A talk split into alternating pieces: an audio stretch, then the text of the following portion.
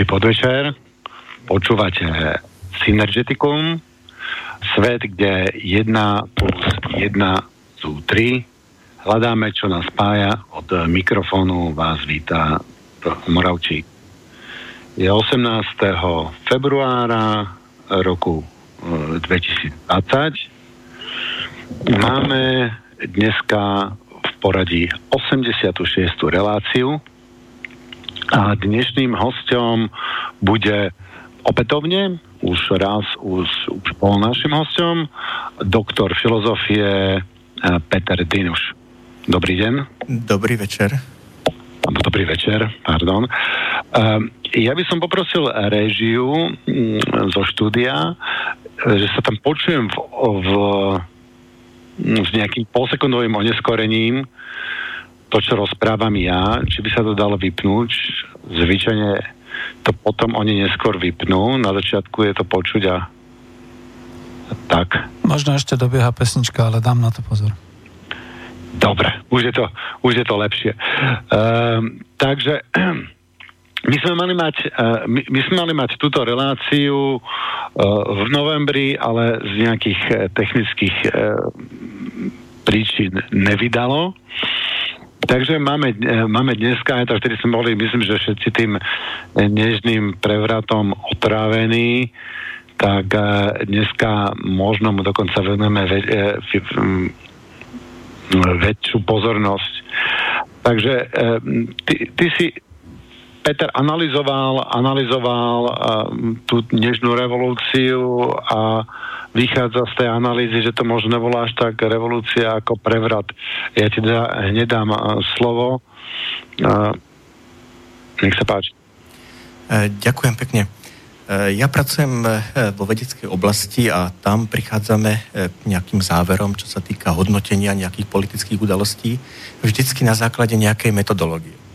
A vždycky podľa toho, akú máme zvolenú metodológiu, aj potom hodnotíme alebo charakterizujeme nejakú konkrétnu zlomovú historickú udalosť. A e, z hľadiska e, prevládajúcej hegemoniálnej metodológie, ktorá teda je vo vedeckom e, svete, teda v svete spoločenských vied prevažujúca, je to tzv. totalitno-historická metóda alebo metodológia, tak má to byť revolúcia. No, že bol tu nejaký totalitný režim a ten bol v revolúcii nahradený slobodou a demokraciou. Ovšem ja vychádzam e, z úplne odlišnej metodológie, e, metodológie historického materializmu alebo obecne nazývaného marxizmu a podľa tejto metodológie to nebol, nebola žiadna revolúcia, ale bola to kontrarevolúcia, ktorá nahradila socialistický systém, kapitalistický systém, to znamená, že nahradila vyšší spoločenský systém nižším spoločenským systémom kapitalistickým. Takže obecne by som hovoril o štátnom prevrate, každopádne nie o revolúcii. E, tá metodológia totalitno-historická je podľa môjho názoru prekonaná. E, na západe bola vyhodená do koša už v priebehu 60. rokov, ale my sa aj krkolom nedržíme aj 30 rokov od prevratu. Mm-hmm. No tak uh, mohol by si nám uh, nás vlastne tým výsledkom toho, toho, toho bádania, um, prípadne aj, aj s tou metodikou vlastne um, uviezť, uviezť do toho, a, čo, k čomu ste vlastne do, dospel v tomto bádaní. Áno. Tak podľa tej prevažujúcej e, hegemoniálnej interpretácie e, došlo k tomu, že v priebehu rokov 1988 až 1989 E, sa prebudila občianská spoločnosť v Československu, ktorá bola reprezentovaná e, nezávislými skupinami na čele s disidentmi a táto občianská spoločnosť vyvíjala tlak z dola na tzv. režim alebo na komunistickú moc a tento režim nebol schopný odolávať tlaku tejto občianskej spoločnosti, pretože tá komunistická moc, alebo tá komunistická vláda, alebo ten komunistický režim stratil oporu v Sovietskom zväze. Vychádza sa z toho, že Sovietský zväz v roku 89 prestal mať záujem na ovplyvňovaní z Československa, a nielen Československa, ale ďalších štátov východoeurópskej socialistickej koalície a tým, že prestal mať vplyv, tak jednoducho komunistická strana Československa stratila túto morálnu oporu a ten tlak občianskej spoločnosti mohol prevážiť a v priebehu v podstate pár mesiacov táto spoločnosť na čele s disidentmi povalila tento režim. E, je to výkladová schéma, ktorá je dosť poplatná e, morálnym kategóriám. Občianská spoločnosť mala predstavovať to dobro, a disidenti, nezávislí disidenti tiež to dobro. A naopak to zlo má predstavovať ten, ten režim alebo tá komunistická moc. Ja si myslím, že takýto výklad patrí skôr do oblasti mytológie ako kritickej, kritickej vedy. Mm-hmm. Dobre, tak prečo, prečo myslíš? Pome, Peter, ja ti teraz budem akože menej otázok klás. Ja som videl veľmi peknú prednášku na túto tému z tvojej strany, tak skús to prosím ťa spustiť, lebo ja sa v tejto fotografii moc nevyznám, aby som ťa formou otázok dokázal, dokázal nejako, ne, nejako viesť k tomuto. Áno, áno, chápem. Uh, ja z tej svojej analýzy teda vychádzam z toho, že záujem na politickej zmene uh, ktorá teda e, nastala v tom roku 89, ten záujem nebol len zo strany e, tej protikomunistickej opozície na čele teda s disidentmi, ale záujem na politickej zmene bol aj zo strany vedenia komunistickej strany. E, to sa zámerne obchádza. Myslím si, že tak e, protikomunistická opozícia, ako aj vedenie komunistickej strany Československa usilovalo v rokoch 1988-89 o zmenu spoločenskú zmenu, o zmenu e, politického systému. Vtedy sa to hovorilo v niektorých e, materiáloch strany ako o transformácii doterajšieho spoločenského usporiadania na pluralitné. To znamená, že záujem o zmeny tu bol nielen zo strany e, protikomunistickej opozície na čele s disidentmi, ale takýto záujem tu bol aj na strane eh, komunistickej strany Československa. A prečo takýto záujem bol na strane KSČ? Jednoducho, ak si zoberieme, kedy prišlo eh, k tým eh, udalostiam, ktoré smerovali k tomu základnému prelomu, ktorý nastal v roku novem, v novembri 1989, tak prichádzalo tomu v období rokov 87 až 1989. Sú to roky e, tzv. politiky prestavby. E, tá prestavba E, začala v Sovietskom zväze po nástupe e, nového generálneho tajomníka ústredného výboru komunistickej strany Sovietskeho zväzu Michaila Gorbačova v marci 1985. Gorbačov začal v Sovietskom zväze s radou reforiem. Tieto reformy mali v tom prvom období rokov 85 až 86 prevažne hospodársky charakter. Išlo o decentralizáciu hospodárstva, išlo o zavádzanie princípov trhu.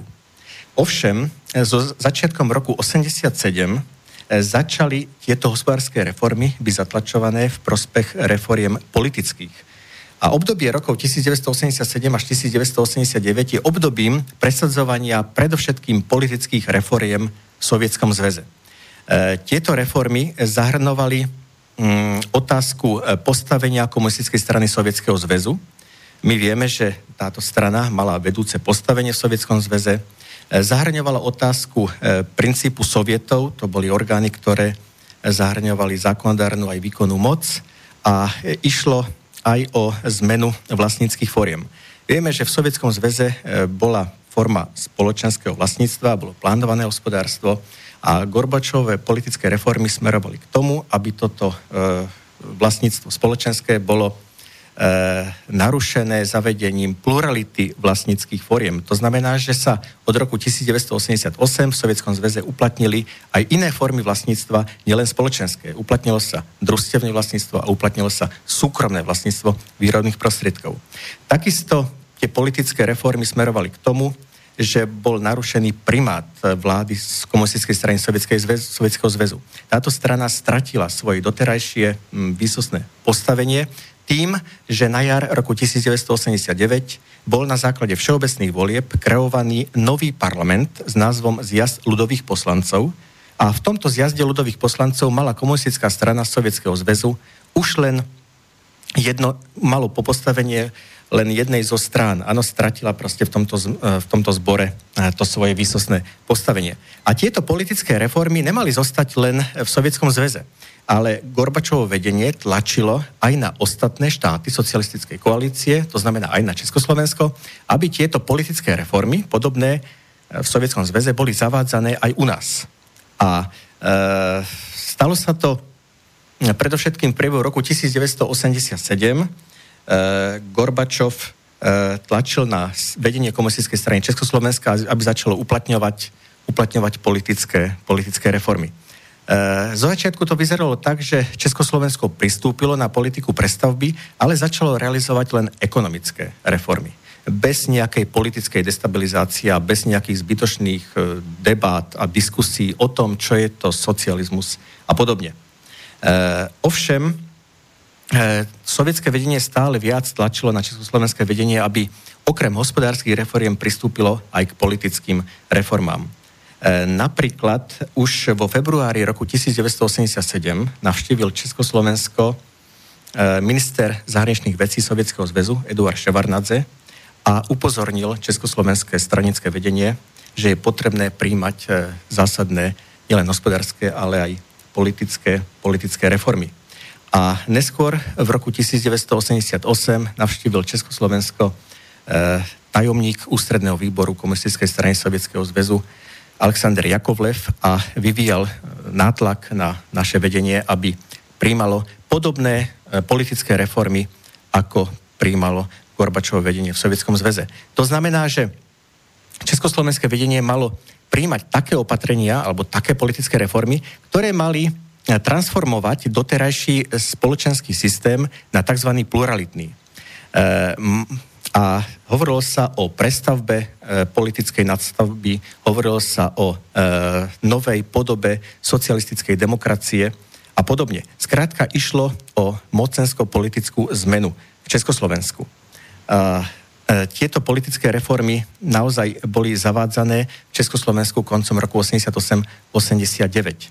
To znamená, že bola tu sná, alebo bol tu zo strany Sovietskeho zväzu nátlak na naše vedenie, aby realizoval politické reformy, ktoré mali znamenať, e, znamenať zmenu doterajšieho československého spoločenského zriadenia na pluralitné. To znamená, že mala byť likvidovaná vedúca úloha komunistickej e, strany Československa a s tým spojené ďalšie politické reformy.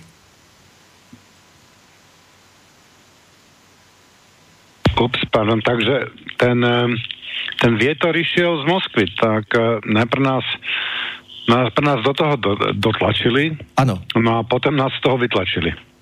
Uh, áno, ten tlak išiel jednoznačne, jednoznačne z Moskvy. Uh, v apríli roku 1987 navštívil Československo Michal Sergejevič Gorbačov, a e, poukazoval na potrebu príjmania zásadných, zásadných reforiem, ale pritom deklaroval, že Moskva nebude zasahovať do našich československých záležitostí. E, to bolo v rozpore. Na jednej strane vyvíjali nátlak, na druhej strane deklarovali verejne, že nechcú zasahovať do vnútorných záležitostí, že je to naša, naša záležitosť. Ovšem, nebolo to, nebolo to tak. E, táto Gorbačová návšteva de facto smerovala k tomu, že prišlo k personálnej zmene vo vedení komunistickej strany Československa. E, po e, uskutočnení tejto aprílovej návštevy Gorbačova v Československu prišlo v takom personálnom, v takej, takej, personálnej zmene, že Gustav Husák, doterajší doterajší e, generálny tajomník ústredného výboru komunistickej strany Československa bol nahradený e, Milošom Jakešom. Od Miloša Jakeša očaká, očakávalo sovietské stranické vedenie, že bude razantne pristupovať k presadzovaní e, reforiem a že bude zárukou naozaj realizácie tých odporúčaní, ktoré išli zo strany Moskvy.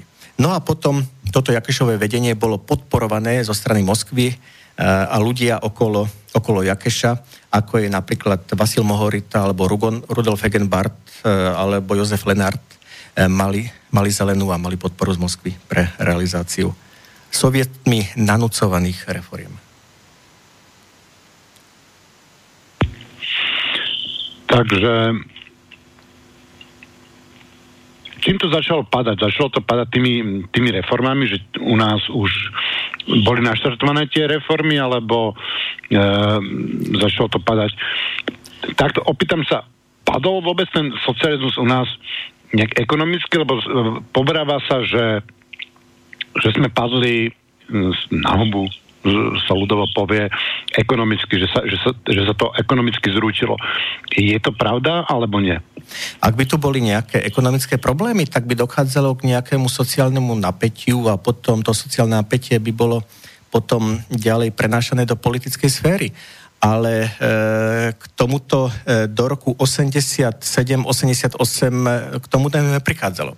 K tým protestom zo strany, e, zo strany e, disidentov e, tie boli vyvolané až v priebehu rokov 88 až 89. Je zaujímavé, že v čase, kedy Československé stranické vedenie príjmalo alebo sa chystalo príjmať zásadné politické reformy, práve v tomto období, v priebehu rokov 88-89, sa začalo aktivizovať to disidentské hnutie, ktoré je označované nie šťastne za nezávislé.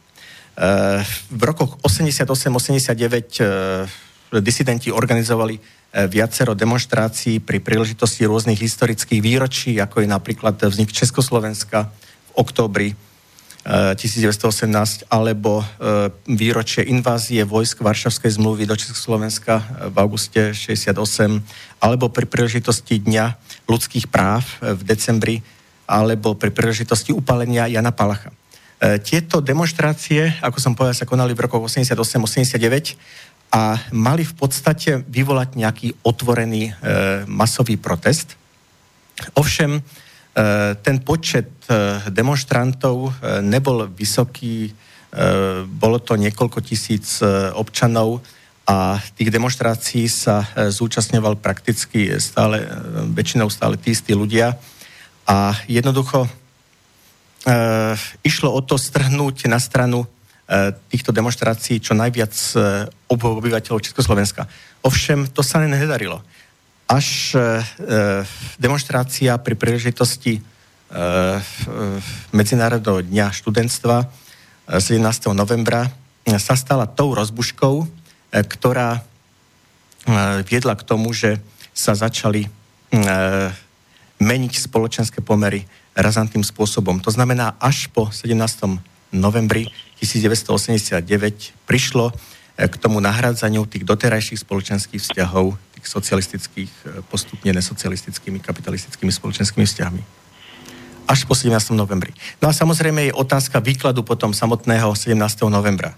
No to je samostatná, samostatná kapitola.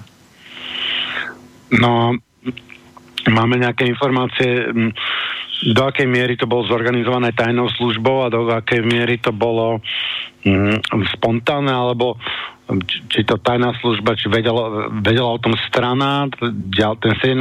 november, do akej miery mm, tá mm, strana, vedenie strany vedelo o tom, alebo súhlasilo s tým, alebo schválovalo, to bolo to pripravené? Mm-hmm. Nebolo? E, to je veľmi závažná otázka. E, v podstate pár, e, pár týždňov po 17. novembri bola na pôde Federálneho zhromaždenia a Českej národnej rady zriadená špeciálna komisia pre dohľad na vyšetrovanie udalostí 17. novembra. A táto komisia bola zriadená na podnet študentov.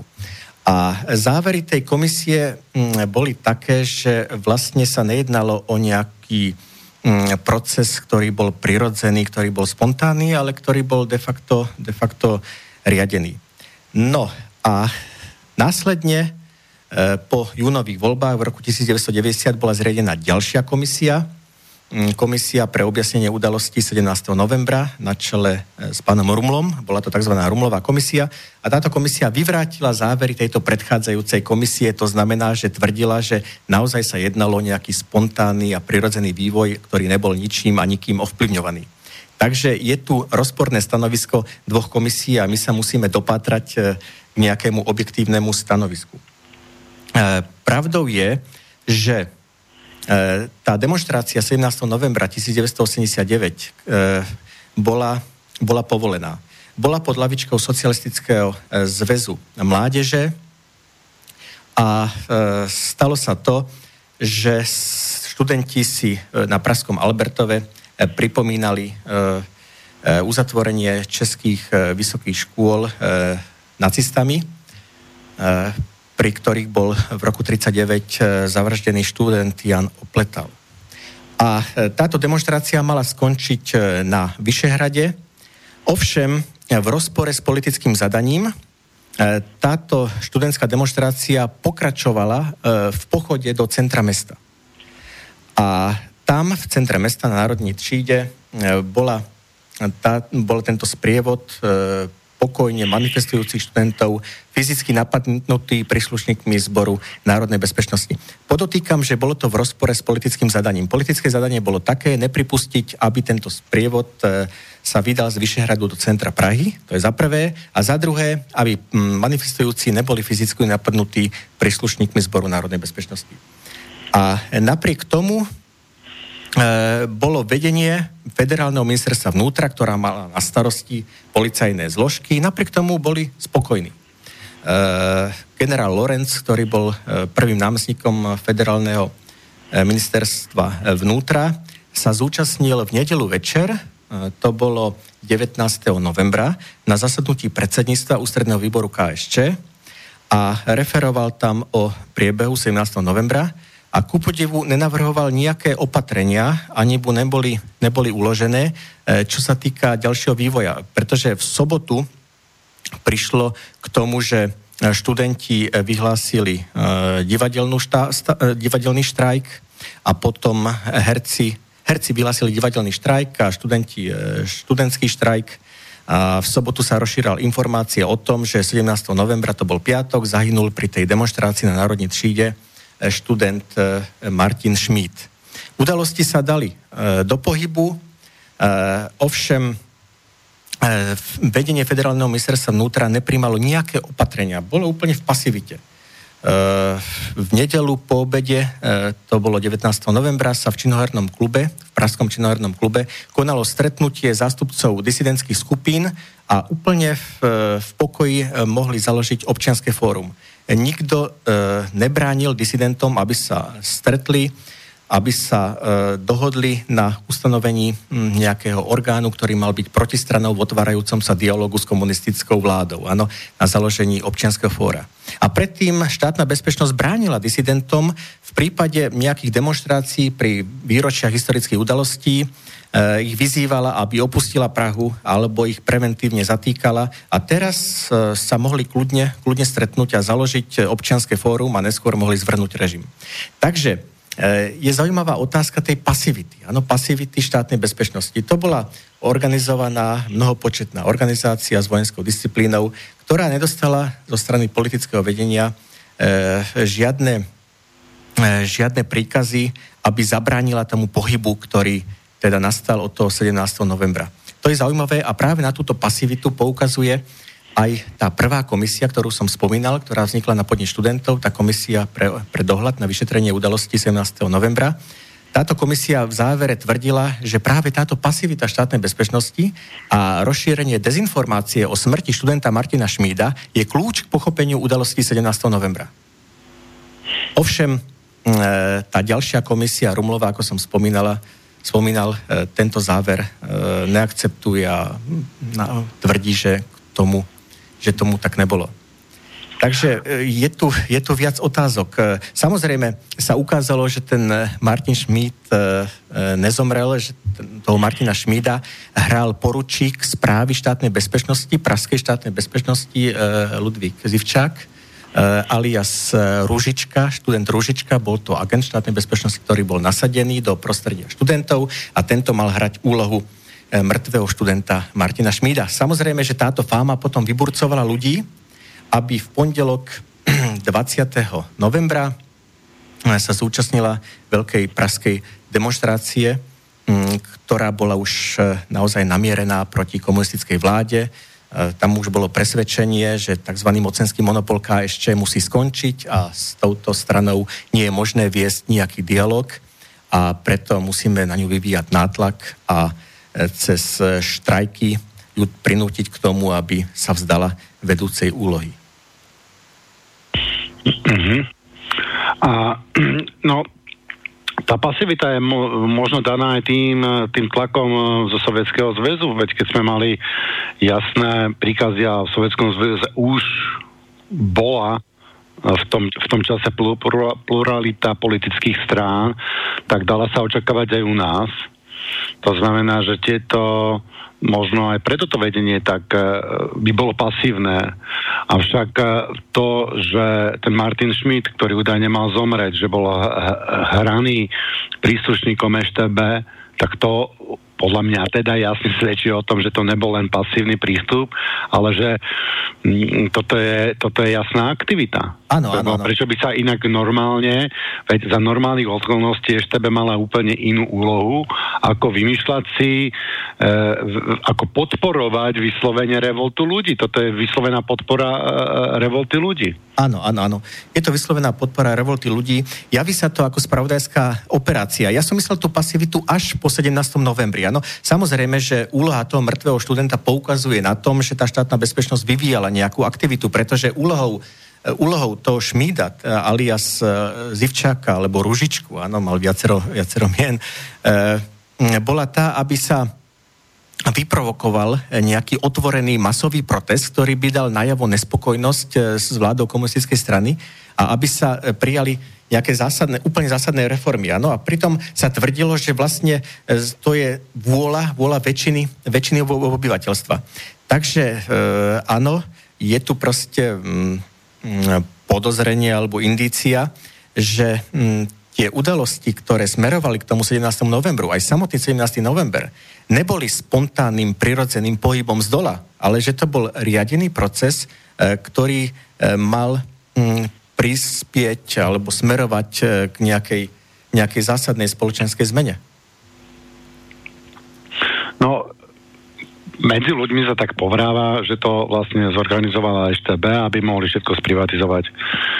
Máme, vieme mi vlastne, koľko sprivatizovala EŠTB, alebo máme, ja viem, že toto, o tom vlastne nie je diskusia, len či náhodou ne, nemáš nejaké informácie o tomto, alebo jak, jak toto vnímaš, alebo mm. Tie komisie sa týkali aj tohto, či to už asi nie? Nie, nie. Tie komisie sa týkali vyslovene šetrenia udalostí toho 17. novembra, čo bolo v pozadí, ako sa, e, mm, e, ako sa vyvíjali, k čomu smerovali, ale nie potom k privatizácii. E, otázka malej a veľkej privatizácie potom e, záležitosť rokov 90-91. E, ale ja by som len reagoval ešte na tú tvoju otázku, alebo narážku na to, že e, medzi ľuďmi je naozaj rozšírená e, predstava, že štátna bezpečnosť bola v pozadí celého toho procesu.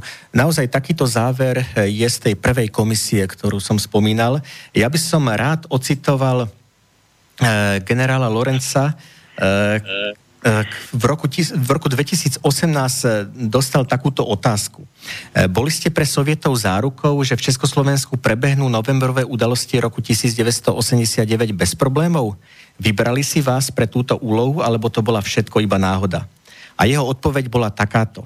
Nesíchtil som sa byť zo zahraničia usmerňovaný a pokračoval týmto vyjadrením. Ako sa zmeny uskutočnia, bolo iba na nás, na občanoch a vládnúcom establishmente. Sovieti uvítali, že prebehli pokojnou formou. Želali si to. To znamená, že e, Sovieti požadovali na Československom stranickom vedení politickú zmenu a boli pritom tak veľkorysí, že nechali na domácich predstaviteľoch a inštitúciách ako sovietský diktát uvedú do života. Ak by takýto scenár mal niekto narušiť, zrejme by Sovieti zasiahli sami. A sú niektoré neoverené informácie, že v prípade, ak by sa Československá armáda, Československá ľudová armáda postavila eh, proti tomu procesu, ktorý smeroval teda k zmene eh, systému, takže by sovietská armáda alebo sovietské vojska, ktoré boli dislokované na území Československa, zasiahli proti, proti našej armáde. E, vieme o tom, že Jakeš odvolal ľudové milície, ktoré prišli do Prahy. E, vieme o tom, že neboli realizované žiadne mm, protiakcie štátnej bezpečnosti. E, štátna bezpečnosť mala pripravené rôzne akcie. Mm, akcia Norbert, akcia Zásah, akcia Vlna. E, to boli akcie, ktoré boli plánované za súčinnosti s Československou ľudovou armádou a mali za cieľ potlačiť demonstrácie alebo otvorené verejné protesty. Ničomu takému neprišlo. A to napriek tomu, že federálny minister vnútra František Kincl vyhlásil mimoriadnú bezpečnostnú akciu. A počas tejto mimoriadnej bezpečnostnej akcie boli všetky súčasti štátnej bezpečnosti v pasivite. To je proste nenormálna situácia. No? To proste logicky vyplýva z toho, že naozaj e, išlo, išlo o scenár. Mm. To by chcelo, to by chcelo nejakého hostia, ktorý, no len na toto asi by nám ťažko niekto bol ochotný uh, odpovedať. Uh, to isto, to isto. Ja som len prekvapený, že um, prečo stále prevažuje ten hegemoniálny výklad, keď je očividne v rozpore s logicko-historickým úsudkom. Môžem ešte raz vlastne vysvetliť ten rozdiel medzi týmito výkladmi, lebo ja osobne som to neúplne pochopil a je možné, že sa to stane aj poslucháčom. Uh-huh, uh-huh. Áno, to znamená, že ten oficiálny výklad priznáva len protikomunistickej opozícii, to znamená len disidentom, že oni mali záujem na zmene spoločenského usporiadania v Československu. Ale ja tvrdím, že tento záujem malo aj vedenie komunistickej strany. E, ten záujem sa odvíjal od nátlaku Gorbačovho vedenia. E, Moskva tlačila na to, aby československé vedenie pristúpilo k zásadnému e, mocensko-politickému usporiadaniu. Aby jednoducho opustilo ten tzv. mocenský monopol, aby sa zdala vedúcej úlohy E, komunistická strana. E, to znamená, že nielen protikomunistická opozícia, ale aj vedenie komunistickej strany Československa malo záujem na po politickej zmene. Jednoducho by som to povedal tak, že Washingtonom boli disidenti tlačení k tomu, aby prispievali k spoločenskej zmene a komunisti naši boli tlačení Moskvou, aby pristúpili, pristúpili oni k tým opatreniam, ktoré mali e, prispieť k tejto zásadnej spoločenskej zmene. To znamená, že vedenie komunistickej strany Československa E, zaprelo to, čo e, hlásalo od roku 68-69, že bude obraňovať socializmus. Vieme, že v roku 1970 prijalo poučenie z krízového vývoja v strane a spoločnosti po 13. zjazde KSČ, kde sa tvrdilo, že KSČ bude obraňovať socializmus všetkými možnými prostriedkami a nakoniec sa stalo to, že proste posluchli nátlak Moskvy a e, odozdali moc proti komunistickej opozícii. Samozrejme, chcem ešte podotknúť takto, že nebolo to možné mm, bez e, vplyvu veľmocenských e, zložiek, áno, to znamená dvoch veľmocí e, Sovietskeho zväzu a Spojených štátov amerických. Vieme, že prebiehala studená vojna, že Sovietský zväz bol pod silným tlakom, že si neprial udržovanie medzinárodného napätia, ale naopak mal záujem na zmiernení alebo dokonca odstránení medzinárodného napätia. Mal záujem na odzbrojovaní. A mm, jednoducho e, potreboval sa dohodnúť nejako s tým západným blokom na, na e, mierovom vývoji. A mm, preto Gorbačov vyšiel s tou myšlienkou alebo projektom spoločného európskeho domu ktorý by e, teda to triedne rozdelenie spoločno Európy na kapitalistický západ a socialistický východ e, eliminovalo alebo dokonca likvidovalo. No a v tomto úsilí Gorbačov išiel tak ďaleko, že jednoducho obetoval svojich spojencov, aby mohol realizovať túto svoju víziu spoločného európskeho domu. To znamená, že ten vývoj v Československu a v ďalších krajinách východnej Európy nebol možný bez vplyvu Sovietskeho zväzu a de facto aj Spojených štátov amerických. Pretože obidve veľmoci mm, rokovali na najvyššej úrovni. E, od čias nástupu Gorbačova do funkcie e, sa Gorbačov stretol s americkým prezidentom niekoľkokrát. A samozrejme obsah rokovaní e, nie je úplne známy. My nevieme o tom, teda čo bolo predmetom rokovaní vo vzťahu k Československu. Ale jednoducho ten vývoj, ktorý bol v Československu, bol odrazom e, veľmocenskej politiky Sovietskeho zväzu, e, ktorý jednal so Spojenými štátmi americkými. A takýto záver vlastne je obsiahnutý aj v komisiách, ktoré som spomínal na objasnenie udalosti 17. novembra. Uh-huh. Uh-huh. Neviem, či som bol dostatočne zrozumiteľný, áno, čo sa týka tej tej prevažujúcej hegemoniálnej alebo režimistickej schémy. Áno, no skrátka, ak by som to mal zjednodušiť, e, e, mal tu byť nejaký zlý režim, na jednej strane a na druhej strane mala byť nejaká dobrá občianská spoločnosť na čele s hrdinskými disidentmi, na čele s hrdinským Václavom Havlom a táto dobrá spoločnosť eh, bola znasilňovaná zlým režimom, ale nakoniec v tom eh, príbehu dobrá spoločnosť zvíťazila nad zlým režimom a v priebehu niekoľkých mesiacov, niekoľkých e, týždňov a dní tento zlý režim, táto dobrá spoločnosť povalila. Tak, takýto výklad s kritickou vedou má naozaj len veľmi málo spoločného a podľa môjho názoru patrí naozaj do oblasti mytológie. Mm-hmm. A treba ho podrobiť tak... zásadnej kritike odmietnúť. Aha, takže vlastne z toho dôvodu to není e, prevrat, lebo to nebolo spontánne spravené tými nespokojnými, ja neviem, Havlom a, a, a, a podobne, ale bolo to manažované e, zvonka, alebo tlak bol vyvíjaný zvonka, to znamená zo Sovietskeho zväzu a zo Spojených štátov. Jeden môj známy e, hovorí o tom, že novembrový prevrat bol organizovaný v cudzom záujme a v cudzej režii. Ja si myslím, že takéto vyjadrenie m, do veľkej miery sedí. Hej, hej, tak e, ten, ten záujem v Spojených štátoch ten je evidentný. Ano.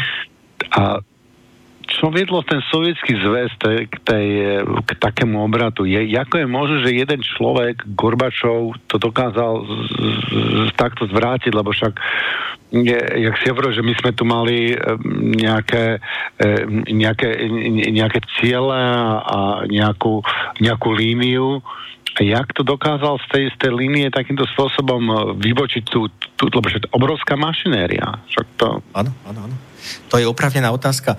Je to naozaj fenomén, že ako sa to mohlo Gorbačovi podariť? E, jednoducho e, stačilo naozaj pár krátkých rokov. Gorbačov nastúpil do funkcie v marci 85. roku a do konca roku 89 eh, už eh, prišlo k zásadnej, zásadnej spoločenskej zmene. Áno, to, to išlo naozaj veľmi rýchlo.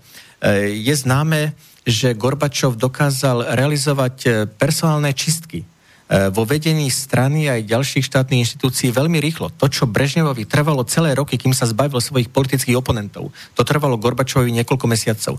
Gorbačov robil efektívne politické čistky a dosadzoval ľudí, ktorí mu boli podajní. To znamená, že eh, Gorbačov nemal zásadnú mm, zásadnú opozíciu vo vedení strany a tie reformy alebo tie svoje predstavy a vizie dokázal realizovať veľmi rýchlo a veľmi efektívne. Eh, je to samozrejme otázka, ako je to možné, eh, kde bola chyba. Vieme, že do roku 85 v Sovietskom zväze bola aká taká politická stabilita, ale po nástupe Gorbačova prišlo proste k takej eskalácii vývoja, že to proste nemá obdobu. Začalo sa debatovať o tom, čo je to čo je to socializmus. Začalo sa debatovať o stalinizme a pritom ten tzv. stalinizmus bol už v roku 56 a potom následne v roku 61 s jazdom komunistickej strany Sovietskeho zväzu dávno odmietnutý. Tá sovietská spoločnosť bola dávno vyrovnaná s tým tzv. stalinizmom a za Gorbačova sa to stále znovu otváralo. A samozrejme tým destabilizovalo tú situáciu. A československé vedenie odmietlo ako tieto tendencie e, hovoriť o tom, e, že čo je to socializmus, čo je to kapitalizmus, pretože tým zneisťovalo vlastné, vlastné pozície. E, odmietlo sa stále venovať minulosti a sypať si popol na hlavu. Proste chcelo robiť efektívne ekonomické reformy. E, a keď e, Gorbačov tlačil na to, aj na, aby ste robili aj politické reformy, tak to naše vedenie hovorilo, že ale my máme svoje špecifika. Áno, a k týmto politickým reformám nepristúpime. Lenže nakoniec sa to stalo. E, ale zostáva stále nezodpovedá otázka, samozrejme, prečo sa Gorbačovi tak rýchlo podarilo m, urobiť v Sovjetskom zväze a v ďalších krajinách takú zmenu. Naozaj radikálnu, radikálnu zmenu. E, mnohí hovoria o tom, že korene e, Gorbačovej politiky sú v čase vlády e, e, z e, Chruščova. Áno, to znamená Chruščov v rokoch e, v koncom 50. a do roku 64.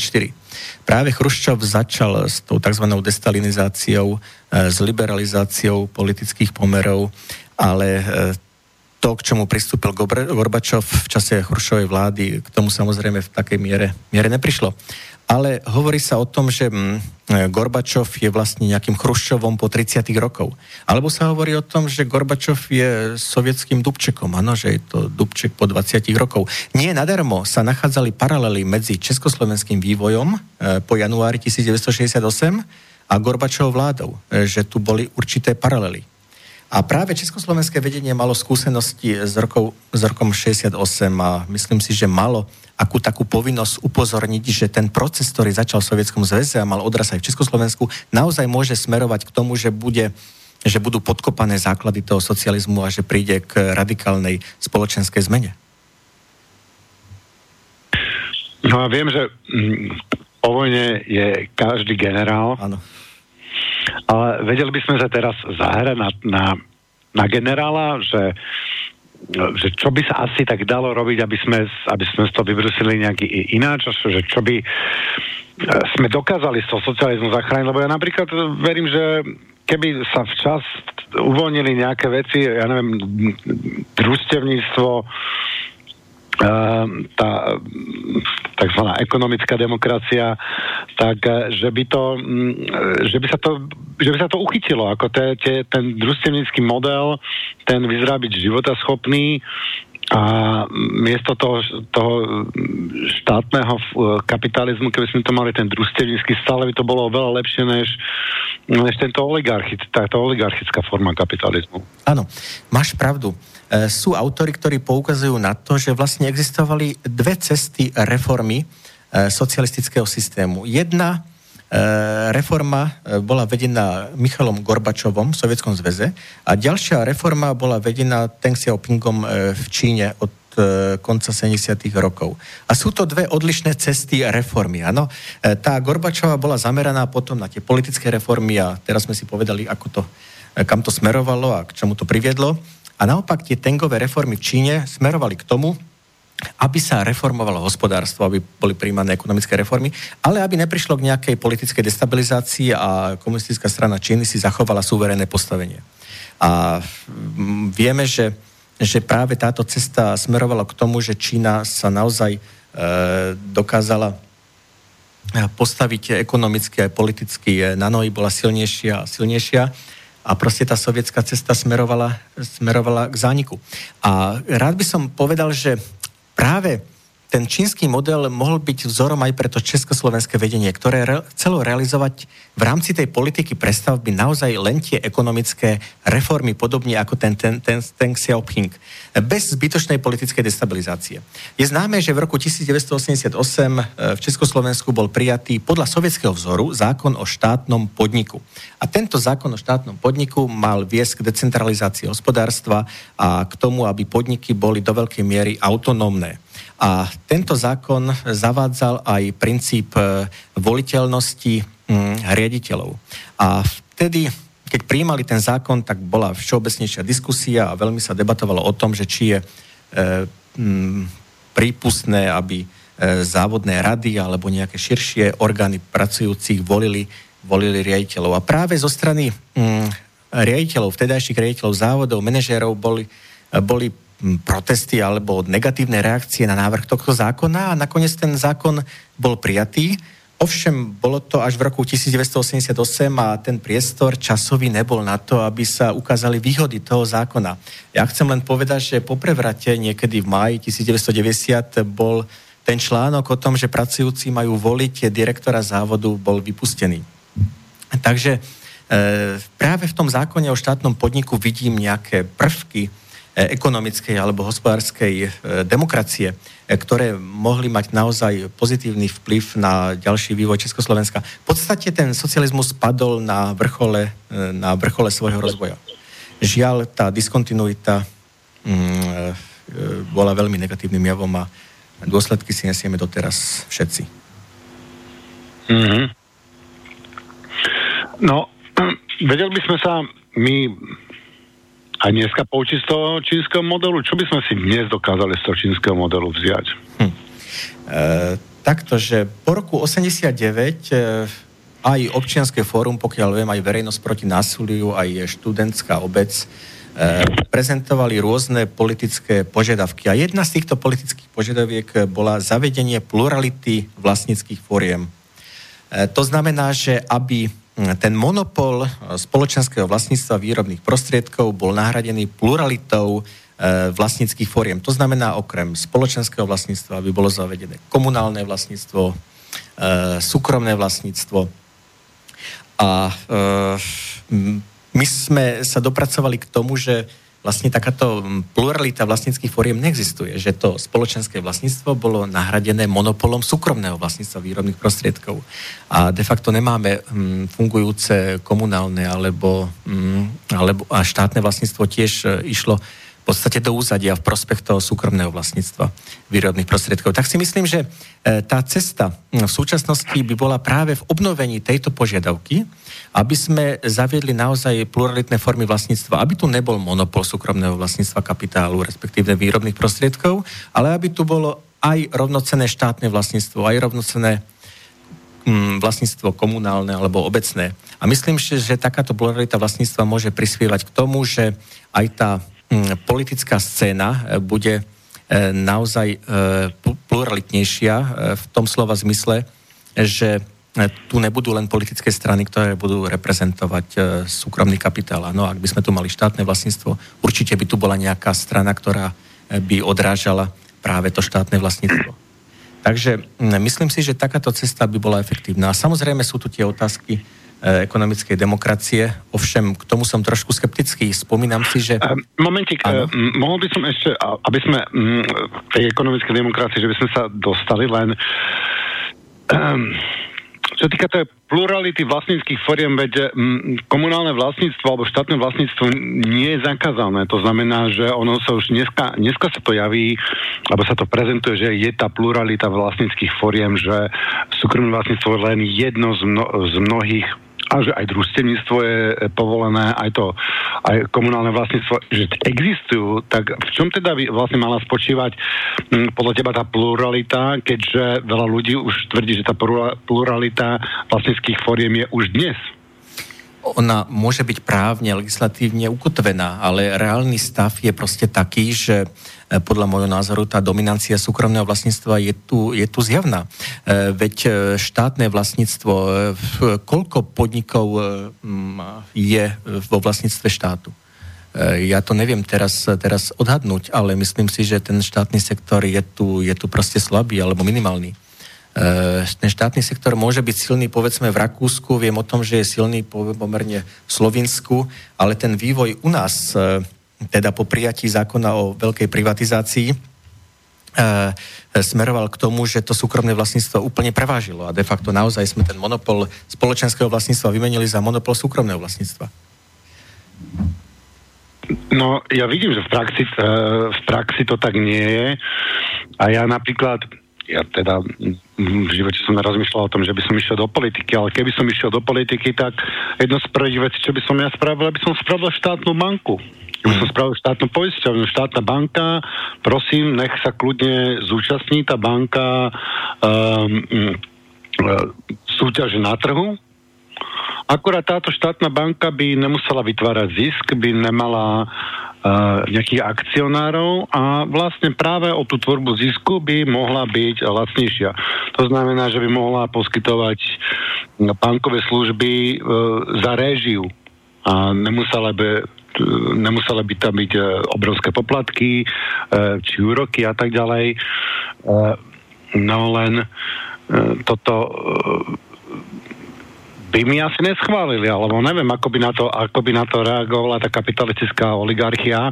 Snažím sa prísť na ten mechanizmus, že čo nám vlastne bráni, bráni v tom samozrejme, že tam není politická vôľa a že tá propaganda doteraz je vedená k tomu, že štát e, nesme my, ľudia, ktorí ten štát tvoríme, občania, ale štát je nejaká si nejaká tretia nepresne jasná osoba, alebo dokonca niektorí ľudia tvoria predstavu, že štát sú politici a ne, nevnímame sa, nevnímame sa ako štát, takže e, čo si o tomto myslíš? No ja vychádzam predovšetkým z toho, že ten štát nie je e, proste štátom všetkých občanov, ale že to je štát e, tej vlastníckej triedy. Sme proste v kapitalizme, tak mal by to byť kapitalistický štát. To znamená, že je to štát nejakého úhrného kapitalistu. A ako tento kapitalizmus sa zavádzal u nás? Veď to boli procesy privatizácie, procesy reštitúcie. Ako dopadla veľká privatizácia u nás? Veď vieme, že tie zápasy v 90. rokoch e, boli zápasom e, medzi tými zástupcami, ktorí reprezentovali e, ten domáci kapitál, aby ten domáci slovenský kapitál mal nejaké pozície. Hovorilo sa vtedy o vytvorení slovenskej kapitálovotvornej vrstvy, pokiaľ si pamätám, za vlády Mečiara. A na druhej strane tu bola veľká veľký politický tlak na to, aby e, prevažnú časť slovenských podnikov privatizoval zahraničný kapitál. No a tento zahraničný kapitál, e, kapitál prevážil. E, a prevážil tak, že pokiaľ viem, tak nemáme e, Slovenskú banku alebo e, väčšina bank teda je vlastne na zahraničným kapitálom. E, neviem, aká je situácia v Maďarsku alebo v Polsku, ale na Slovensku v priebehu 90. rokov a ešte neskôr tá ofenzíva toho zahraničného kapitálu bola, bola rozhodujúca. Takže no, to, sú, my, to sú spory my... v rámci toho systému, v ktorom, v ktorom existujeme. Mm-hmm. Dobre, no máme, máme zhruba polovicu, tak ja by som poprosil režiu, keby nám dala nejakú veselú revolučnú pesničku a oddychneme si a pokračujeme po pesničke. Môžeme? Áno. Ďakujeme.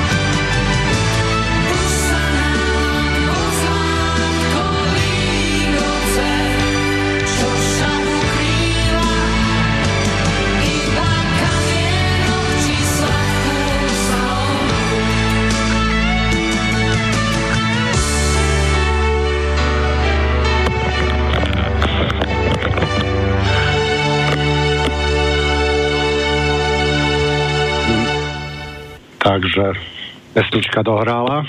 Len technickú, Máme... technickú malú poznámku. Pre istotu ano. radšej zopakujem, že 0951153919, keby chcel niekto volať.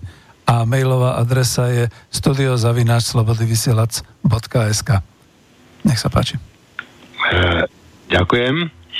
Takže m, máme tu hostia doktora filozofie Petra Dinuša. Téma je Nežný prevrat ešte poviem krátku putavku na následujúce relácie. 17. marca máme pána Kozáka, takže prosím vás, posielajte mi e, výrazy slovenské, české alebo ruské a budeme hľadať ich pôvod e, v, v sanskrte a mm, vo, vedkom, vo vedskej kultúre. Budeme sledovať, ako sa menil význam slov, čiže pravdepodobne najbližšia relácia s pánom Kozákom bude o názosloví, e, naše výrazy Eh, a ich pôvod eh, vo vedskej kultúre.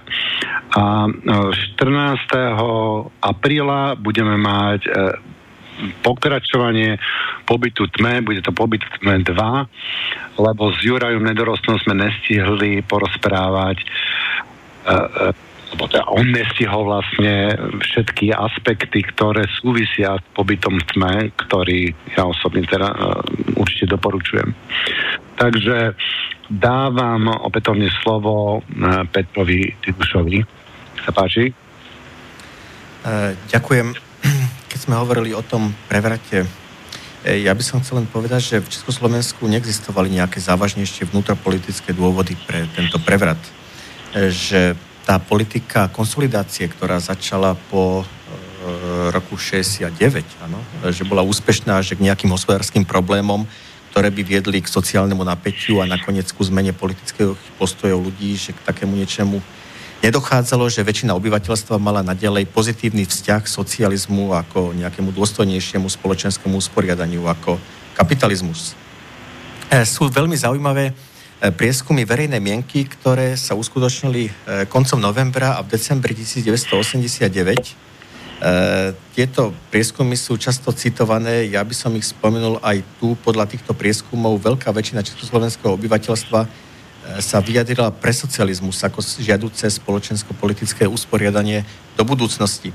Na otázku, ako by sa spoločnosť mala do budúcna vyvíjať, odpovedalo socialistickou cestou 45% v novembri a 41% v decembri, 89% kapitalistickou cestou 3% v novembri aj decembri a niečo medzi socializmom a kapitalizmom 47% v novembri a 52% v decembri 1989. To znamená, že podľa týchto prieskumov z novembra a decembra 1989 len 3% obyvateľstva Československo, Československa chcelo hm, kapitalizmus. A podľa výskumov verejnej mienky dokonca schvalovalo v polovici roku 1989 vedúcu úlohu komunistickej strany Československa 51% obyvateľstva. E, to znamená, že väčšina mm, obyvateľstva nechcela e, reštaurovať kapitalizmus, že ľudia, ktorí stáli e, na námestiach v tom období, nechceli zničenie socializmu, ale chceli skôr jeho vylepšenie to je asi potrebné, potrebné povedať, e, tak vlastne e, ten systém, v ktorom sa teraz nachádzame, e, naozaj nemá legitimitu v tom období. Naozaj si ho žiadalo len 3% obyvateľov. Škoda, že neprišlo k nejakému plynulému vývoju smerom teda k vylepšovaniu toho existujúceho spoločenského systému, ale došlo k radikálnej, radikálnej zmene, ktorá znamenala diskontinuitu vývoja. A je potrebné povedať, že bez tohto prelomu z novembra 89 by neprišlo ani k rozdeleniu Československa. E, myslím si, že to sú do veľkej miery spojené nádoby. Mm-hmm. A čo v Sovietskom zväze tam bol, bol nejaký tlak k tomu, aby, aby k týmto zmenám došlo? Tam bola, e, padalo to tam nejako ekonomicky? Možno u nás to nepadalo, že v Československu my sme sa tu mali akože celkom, celkom v pohode.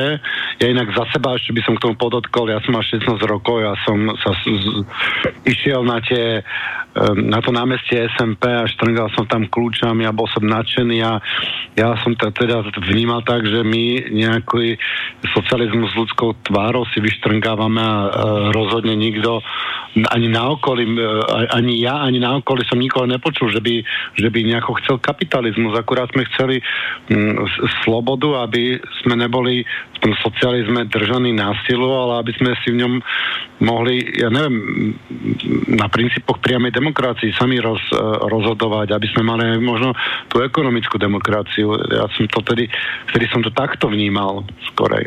Áno, áno, myslím, že existujú aj práce, ktoré práve analizujú to, že o čo usilovali tí ľudia, e, ktorí boli na námestiach. A bolo presne tieto otázky, ktoré spomínaš, e, priama demokracia, e, sloboda cestovať a e, ďalšie, ďalšie otázky. E, ja si spomínam na jedno vyjadrenie môjho kolegu, e, ktorý reagoval na konzumnú spoločnosť, ktorá teda nejakým spôsobom bola aj v Československu, že ak by boli plné obchody čínskeho tovaru, tak ľudia by neprišli na to námestie a nestalo by sa nič. No, je to veľmi zjednodušujúci pohľad, ale e, zrejme tam hralo aj samozrejme tú úlohu, že hm, tie výklady alebo tie obchody teda e, na západ od nás sú naozaj plné a že to bol problém e, so zaňaním niektorých druhov tovarov.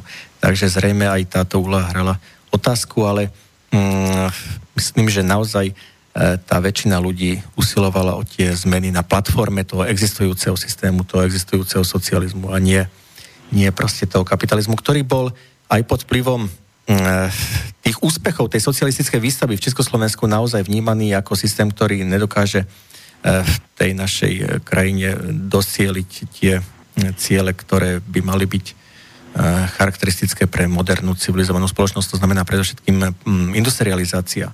Mnohí poukazujú na to, že k industrializácii Slovenska by prišlo, aj keby nebolo socializmu. To ovšem nie je pravdou, pretože v kapitalizme existuje tzv. zákon nerovnomerného vývoja. Ano, že centrum tých, toho kapitalistického sveta sa ďalej vyvíja a naopak tie závislé semiperiférne alebo periférne krajiny naopak eh, prehlbujú svoju závislosť od toho centra a že tu je proste sa prehlbuje tá nerovnomernosť a jednoducho to centrum nemá záujem na nejakú výraznú industrializáciu. To znamená, že toto je rozhodne veľký vklad pre... pre hovoríte o Európskej únii momentálne asi, ne? no myslíš na, decent, na deindustrializáciu, áno, počas posledných 30 rokov na Slovensku. Hej, hej, industrializácia a naviazanie na centrum. Áno, na, áno. Na veľké Nemecko. Áno, áno, áno. E, preto naozaj sú znovu aktuálne tie teórie o svetovom systéme, ktoré napríklad prezentuje, alebo ktorých autorom je Immanuel Wallerstein, americký sociológ a filozof, ktorý hovorí o tom, že ten kapitalistický svet má nejaké centrum a E, tie ďalšie krajiny, ktoré sú vzdialené od toho centra, sú potom tej oblasti semiperiférie alebo periférie. A ide o to teraz, e, či Slovensko my budeme vnímať ako perifériu alebo semiperifériu. E, sú zase autory, ktorí tvrdia, že že v čase existencie bipolárneho rozdelenia sveta, no, kapitalistického, socialistického, bolo Československo semiperiférnou krajinou. Ovšem teraz s demontážou toho rozdeleného sveta sme sa stali perifériou takže moc sme si mm, nepolepšili. No, no. boli obrovské predstavy, ano, že návrat do Európy a teraz sa vyrovnáme š, Švajčiarsku a západu a doženieme to v priebehu niekoľkých rokov, ale myslím, že tieto predstavy predstavy krachli. Mm-hmm. No, jak sme tu hovorili o tej pluralite, za ktorú sme tak mm, štrngali tými kľúčami, tak e, ja by som si dovolil poukázať na to, že my nežijeme v pluralitnej spoločnosti, lebo nie všetci majú možnosť e, byť volení a zúčastniť sa volieb. E, dneska pri týchto voľbách sa vlastne stalo prvýkrát, keď ľudia nemajetní sa nedok- nemôžu, sú vlastne vylúčení z volieb, nemôžu sa zúčastniť volieb, komunistická strana Slovenska konkrétne sa nezúčastnila volieb, lebo Uh, nemá 17 tisíc eur. To znamená, že tá politická moc, za ktorou nestojí oligarchia, ktorá není sponzorovaná, uh, a to nehovoríme ešte o reklamnej kampani, ktorá uh, u väčšiny politických strán stojí niekoľko násadne viac ako samotná kaucia, ale ľudia ktorí nie sú, nie sú bohatí, sa proste nemôžu zúčastniť. To znamená, že my nemôžeme dneska rozprávať o pluralitnej spoločnosti, lebo dneska je umožnené len bohatým sa zúčastniť politického boja a byť volený chudobný, bežný chudobný občan, ktorý nemá na, na, na to 17 tisíc, proste nemôže ani len kandidovať, sa nemôže zúčastniť. Ja osobne nechápem, na čo tam vôbec e, tá kaucia je, lebo tí ľudia si nič nepožičiavajú ani e, nič e, za nič, že by museli dávať nejakú kauciu, nejakú zálohu. Je to len umelá, zámerná prekážka k tomu, aby sa nemajetní mohli zúčastniť volieb. Áno, áno. V podstate tie strany, ktoré sa účastnia volieb, e, musia viesť e, kampaň, e, tá kampaň niečo samozrejme stojí. E, neviem si predstaviť, že by teraz e, nejaká strana, ktorá by nemala e, nejaké finančné zázemie, e, sa mohla, mohla úspešne uchádzať o e, hlasy voličov. E, ten prípad s komunistickou stranou Slovenska e, je zrejmý. Mm, e, lenže stále režim tvrdí, že sú to slobodné voľby. No, už od eh, júnových volieb 1990 eh, sa tvrdí, že mm, to boli prvé slobodné voľby a že predtým, aj keď sme tu mali voľby za socializmu, žiadne slobodné voľby to neboli. Že to boli voľby de, de facto len pre jednu stranu. Lenže eh, tá jedna strana reprezentovala záujmy jednej triedy. A teraz veľa strán reprezentuje záujmy opäť jednej triedy. Ano, je to proste tá vládnúca kapitalistická trieda, ktorá má proste nie jednu stranu, ale zastupujú viaceré, trie, viaceré strany a pritom sa tvrdí, no, že tým, že sú tie strany v parlamente, tak to dokladá tú pluralitu. Ale nehovorí sa už o tom, že všetky tie strany zastupujú záujmy kapitálu, či domáceho alebo zahraničného. Takže de facto z marxistického hľadiska tie strany môžeme vnímať ako agent, politické agentúry vlády kapitálu. Hej, hej, nehovoriac o tom, že um, rozhoduje v skutočnosti mediálny priestor, ktorý sa dá kúpiť peniazmi a peniaze sa tak stávajú hlavným faktorom predurčujúcim úspech a nie uh, program tých ľudí alebo osobnosti tých ľudí, ale je to vyslovene o tom mediálnom priestore. Ja si myslím, myslím, že v skutočnej uh, demokracii by mal byť obmedzený tento uh, priestor, súkromný mediálny priestor, aby nemal by zasa, zasahovať do, uh, do volieb. No. Nielen súkromný mediálny priestor, ale aj priestor pre súkromné agentúry pre výskum volebných preferencií. E, veď tie agentúry e, sú predovšetkým v súkromných rukách. Áno, sú ovládané súkromným kapitálom. A tieto mm, výsledky prieskumov verejnej mienky sú prezentované potom v médiách ak nejaká agentúra prizná nejakej strane mm, vyše 5%, tak e, je to prezentované v médiách a ľudia už veria tomu, že tá strana naozaj má reálnu šancu dostať sa do parlamentu a potom, potom tú stranu volia. A nerobia to na základe toho, že by si čítali jej program ale na základe toho mediálneho obrazu. Ano, to, čo sa o nej tvrdí, že tá strana je perspektívna, pretože prekročí hranicu zvoliteľnosti do parlamentu. Uh, opätovne popri tej kauci 17 tisíc eur je tu ďalšia umelá prekážka, pre ktorú nemôžu byť e, menšie a slabšie strany volené a to je ten e, 5-percentný limit ten tiež niektoré krajiny nemajú. Ja si pamätám, že ešte na Slovensku my sme to nemali. Nemali sme ani kauciu 17 tisíc a nemali sme ani 5-percentný limit. Keď mala nejaká strana e, dostatočný počet hlasov, aby to bol ekvivalent jedného, jedného poslanca, tak tam mala jedného poslanca, aj keby to bolo pod, e, pod tým, e, pod 5 percentami. Áno. A to, Čiže týmto sa vlastne dávajú um, ničia menší slabí kandidáti a vytvárajú sa tak E, ja neviem, politické korporácie, alebo jak by som to nazval, ktoré sú schopné preliesť cez tých, e, cez tých 5% a ktoré nemajú problém zozbierať 17 tisíc eur a ktoré nemajú problém si kúpiť za desiatky, stovky miliónov uh, eur mediálny priestor na našu, mediál, na našu manipuláciu. Áno, áno. Nemali sme tu ani uh ani tých 17 tisíc eur, o ktorých hovoríš, a nemali sme tu ani 5% hranicu. Pokiaľ si spomínam, v 90. rokoch, tak bola 3% hranica vstupu do parlamentu. Áno, takže e, čo zhruba zodpovedalo tomu e, tomu kreslu. Ano. Ja, si, ja si pamätám, jak sa toto, toto, toto zaviedlo. E, tak tiež som nutený si vybrať iba zo stranických kandidátov. Tým pádom člo, nezávislí kandidáti nemôžu byť volení. Tým pádom musia sa fakt, že dať pod nejaký dážnik nejakej, nejakej strany. Čiže týchto 5%, ja teda, keby som sa dostal k vláde a mal by som toto možnosť nejako manažovať, tak to by bola jedna z prvých vecí, čo by som zrušil. Isté, isté.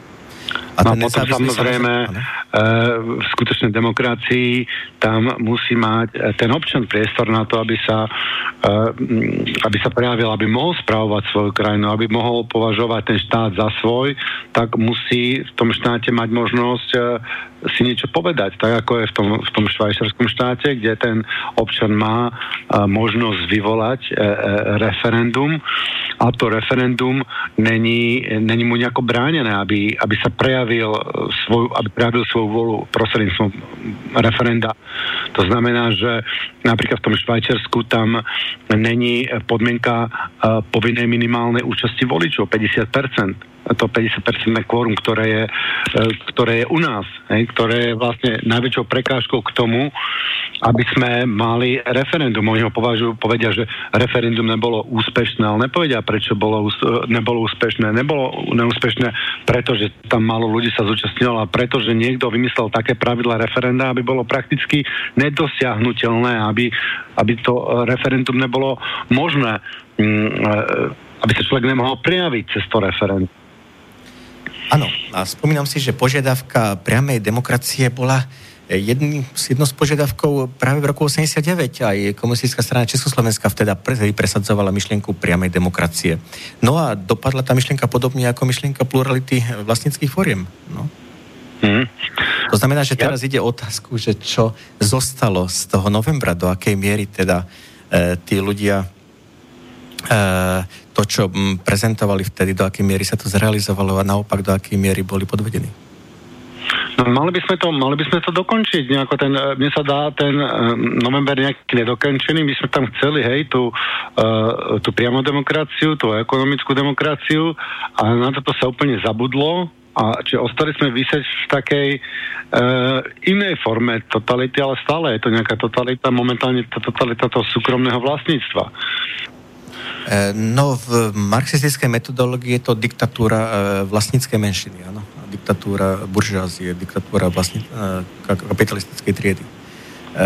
Takže je to diktatúra pre väčšinu, áno, ale i demokracia pre vlastníckú menšinu, áno. Hovoríme o buržáznej demokracii, to znamená demokracii pre vlastníckú menšinu, ale diktatúry pre väčšinu obyvateľstva, to znamená pre väčšinu tej námezne pracujúcej väčšiny obyvateľstva.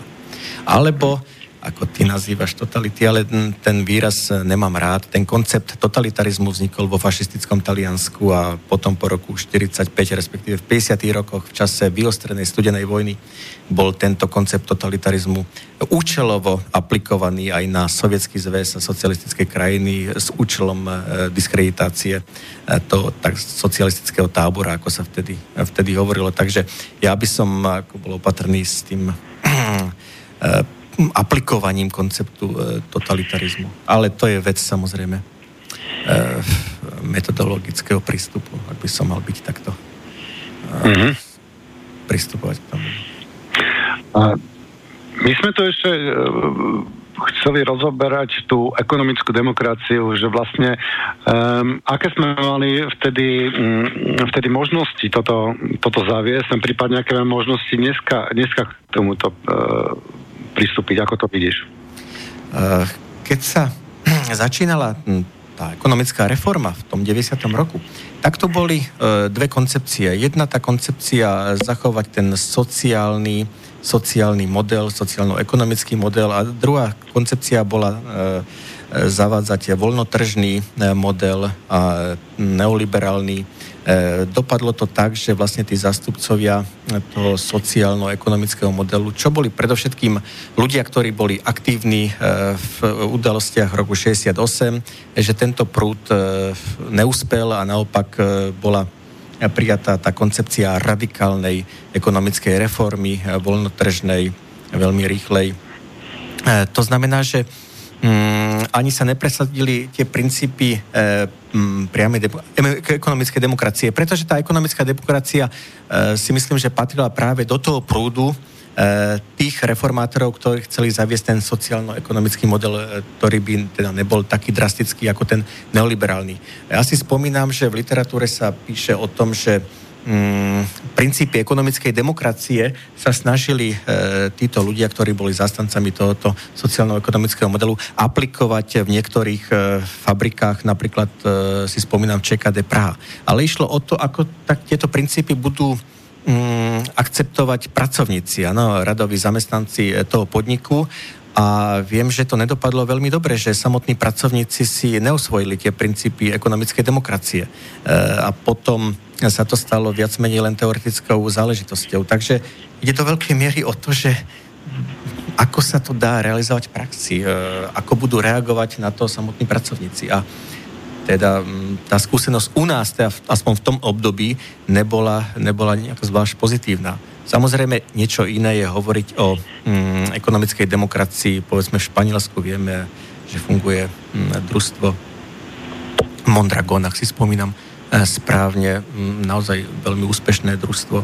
Ale v Československu v tom období začiatku 90. rokov jednoducho tie princípy mm, sa v praxi nepresadili. No, ja keby som niečo mal vyčítať uh, tej e, komunistickej vláde pred 89., tak je to hlavne to, že nepripravila ľudí na to, aby, aby sa dokázali zorganizovať a sami viesť, aby že nepripravovali spoločnosť k, k samovláde, k, k k, k priamej demokracii, že vyslovene pristupovali k ľuďom ako, ako, ako k deťom, ktoré treba vodiť za ručičku a všade ich vodili na zaručičku a keď nás už prestali vodiť za ručičku, tak potom prišli ľudia, ktorí nás úplne, úplne jak, jak hlúpe stádo okradli, oškobali, rozobrali celú, celú republiku, privlastnili si, čiže sprivatizovali a to, to, že sme im to dovolili, tak to bolo, to je aj tým, že tí komunisti nás neviedli k samostatnosti. Že keby nás od začiatku, keby sme sa v škole učili, ja neviem, vytvárať, e, vytvárať kruhy, vytvárať s nimi, pracovať, pracovať, e, spoločne tvoriť, e, robiť nejaké, nejaké, nejaké brainstormingy, aby, bol, aby, bol, aby boli ľudia aktívni, aby sa začali organizovať. Tak, tak niečo takéto by sa nemohlo stať, lebo by, by sme boli spoločnosť ľudí, Mm, svojprávnych ľudí, ktorí sami sa chcú organizovať a nechcú iba ako teliatka pozerať na to, jak sa jak sa ostatní zorganizujú za nich a oni im raz za 4 roky o, sa vzdajú svojho, svojho hlasu v prospech e, politickej triedy a potom len e, 4 roky nadávajú, jak to tí za nich e, robia inak, než by to oni robili. Že, že sme neboli učení a neboli sme vedení k tomu k tomu rozhodovaniu. E, lebo ten socializmus by mal e, šancu prežiť jedine, pokiaľ by stal na takýchto, na takýchto svoj, svojprávnych e, kriticky mysliacich ľudí. Áno, na to môžem povedať, že asi tak 2-3 roky vznikla skupina akademikov, pra, pracovníkov v oblasti vedy, ktorá sa snažila identifikovať dôvody, prečo socializmus spadol a jeden z kolegov vystúpil s tvrdením, že pras, vlastne prišlo k chybnému zospoločnšteniu výrobných prostriedkov. Skrátka, že e, namiesto štátneho vlastníctva tu malo byť e, to vlastníctvo komunálne, že vlastne tí pracovníci neboli vlastníkmi tých výrobných prostriedkov, tých tovární, fabrík a e, dolov a dopravných systémov, ale že vlastníkom bol štát. A vlastne ten e, pracovník bol potom odsudzený tomu vlastníctvu, áno, pretože to bolo štátne vlastníctvo. E, ale vieme, že to bol teda model v Československu a v Polsku a v ďalších krajinách strednej alebo stredovýchodnej Európy, ale v Jugoslávii po roku 1950 bolo zaved, bol zavedený tzv. samozprávny socializmus. A práve, práve tam prevažovali e, družstva, predovšetkým e, výrobné a tie princípy e, ekonomickej demokracie, hospodárska decentralizácia, politická decentralizácia, tam boli uplatňované. Ale nakoniec ten juhoslovanský samozprávny socializmus dopadol rovnako, ako dopadol ten náš československý socializmus. A kladem si otázku, prečo? No, zrejme preto, pretože existovala studená vojna. Jednoducho v, v čase, keď tu bola ofenzíva zo strany západu, na ktorý usiloval o naozaj podkopenie základov toho socializmu, o destabilizáciu a nakoniec zničenie. Jednoducho, m, asi tie komunistické vlády považovali za veľmi riskantné e, ten model, že by vlastníkmi podnikov boli samotní pracovníci, že keby to nebolo štátne, tak jednoducho tá obrana v tej studenej vojne by bola, bola riskantná alebo, alebo zoslabnutá. E, takže kladiem si otázku, či naozaj boli ekonomické alebo politické, medzinárodné podmienky na to, aby e, mohlo byť do dôsledkov realizovaný princíp, e, princíp ekonomickej demokracie tých po podmienkách, v akých sme teda žili v, teda v podmienkach studenej vojny. No, ten juhoslovanský príklad ukazuje k tomu, že naozaj, e, e, naozaj to v tých podmienkach e, nebolo úplne možné. No, ja si myslím, že tak tá Jugoslavia padla hlavne vďaka vojne v Jugoslávii, ktorá tam vznikla. Opätovne by sme mohli mať reláciu, či to bola spontánna vojna, alebo či to bola vojna zase niek- niekoho, kto ju tam chcel vytvoriť. Ja teda mm, mám také informácie, že tam sa jednalo hlavne o privatizáciu, že keď padol východný blok, tak mm, naše politické špičky e, navštívili e, poradcovia zo západu, ktorí nám odporúčili sprivatizovať a ten, kto odmietol privatizáciu, tak ten ten bol označený za zlého a bol proti nemu vedené buď politický boj, osobný boj, a pokiaľ sa toho človeka nepodarilo zničiť, tak dokonca tá krajina bola napadnutá. Ja nehovorím, že to je pravda, je to konšpirácia, my sme to konšpiračné rádio, tak si konšpirovať môžeme, e, že či práve to nebol dôvod, tá ekonomická demokracia tej, tej vojny, aby tento, tento model bol stiahnutý do sveta, z povrchu zemského? Uh, samozrejme, že Jugoslávia bola v nejakých mm, medzinárodných súvislostiach a ten proces e, vychádzal do veľkej miery zo zahraničia. Mm, ale záležitosť e, občianskej vojny alebo etnickej vojny v Jugoslávii je trošku vzdialený tomu našemu problému novembra. Aj keď samozrejme, samozrejme dotýka, ale nerad by som tomu teraz bližšie hovoril. Ani sa necítim byť nejakým odborníkom na juhoslovanskú otázku. Hej, tak eh, to som si dovolil takú poznámku, poznámku počiarov. Takže k tomuto sme neboli vedení, neboli sme vedení ani e, k tomu vlastníctvu, aby sme si sa vedeli starať o vlastné vlastníctvo, ani k tomu, aby sme si organizovali vlastnú, vlastnú spoločnosť. Tak samozrejme, keď tá komunistická vláda padla, tak sme tu ostali 15 miliónov jednotlivcov, ktorí sa dokázali osklbať, ako sa, ako sa aj stalo. No. Asi tak. Uh, ve, vedel by sme si um, niečo zobrať dneska z toho čínskeho modelu, je tam niečo inšpiratívne, inšpiratívne dneska, prednešok? Eh, čínsky model.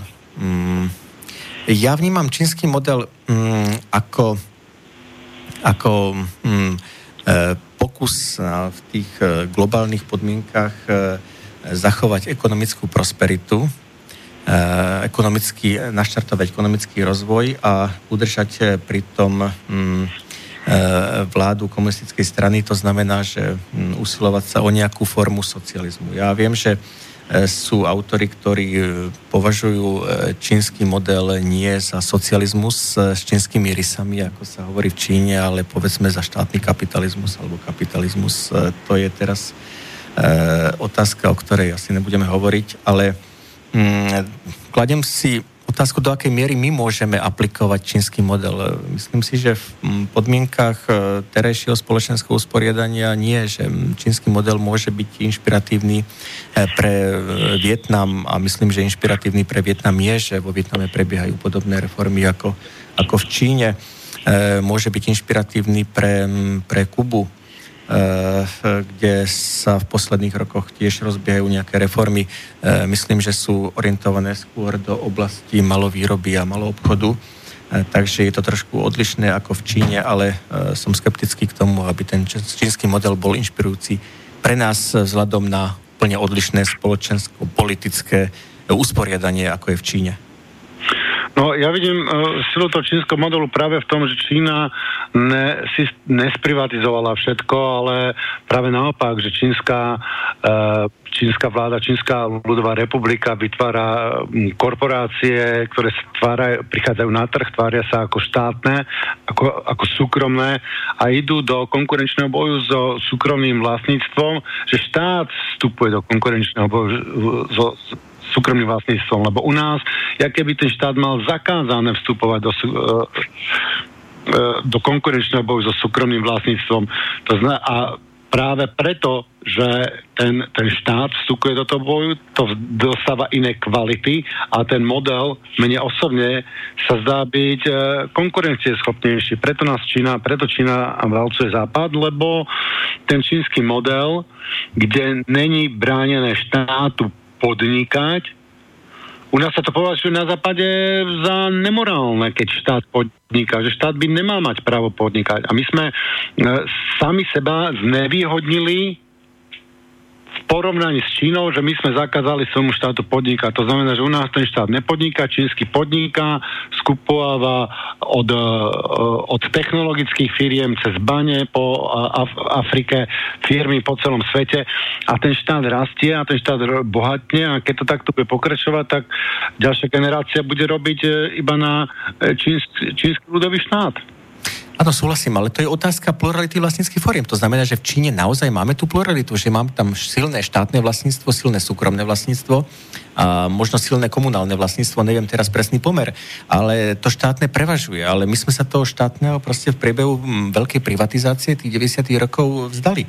A je to samozrejme škoda, pretože štát e, môže potom jednak byť viac konkurencieschopný a môže zabezpečovať e, služby občanom na ďaleko efektívnejšej úrovni. E, povedzme, v Rakúsku je silné štátne vlastníctvo, v Slovensku takisto. Šiaľ na Slovensku e, je to naopak. No, um, Peter, ďakujem, že si nás navštívil. Ďakujem Blížime sa ku koncu, musíme to ukončiť. Uh, ďakujem, že si nám tu pred, uh, predniesol o tomto nežnom prevráte, že sme mali diskusiu. Ďakujem aj ja za pozvanie. A ďakujem taktiež režii zo štúdia v Bratislave a taktiež prajem poslucháčom um, príjemný večer a vidíme sa, počujeme sa o 4 týždne. Do počutia. No, ďakujem, do počutia. Táto relácia vznikla za podpory dobrovoľných príspevkov našich poslucháčov. I ty sa k ním môžeš pridať. Viac informácií nájdeš na www.slobodnyvysielac.sk Ďakujeme.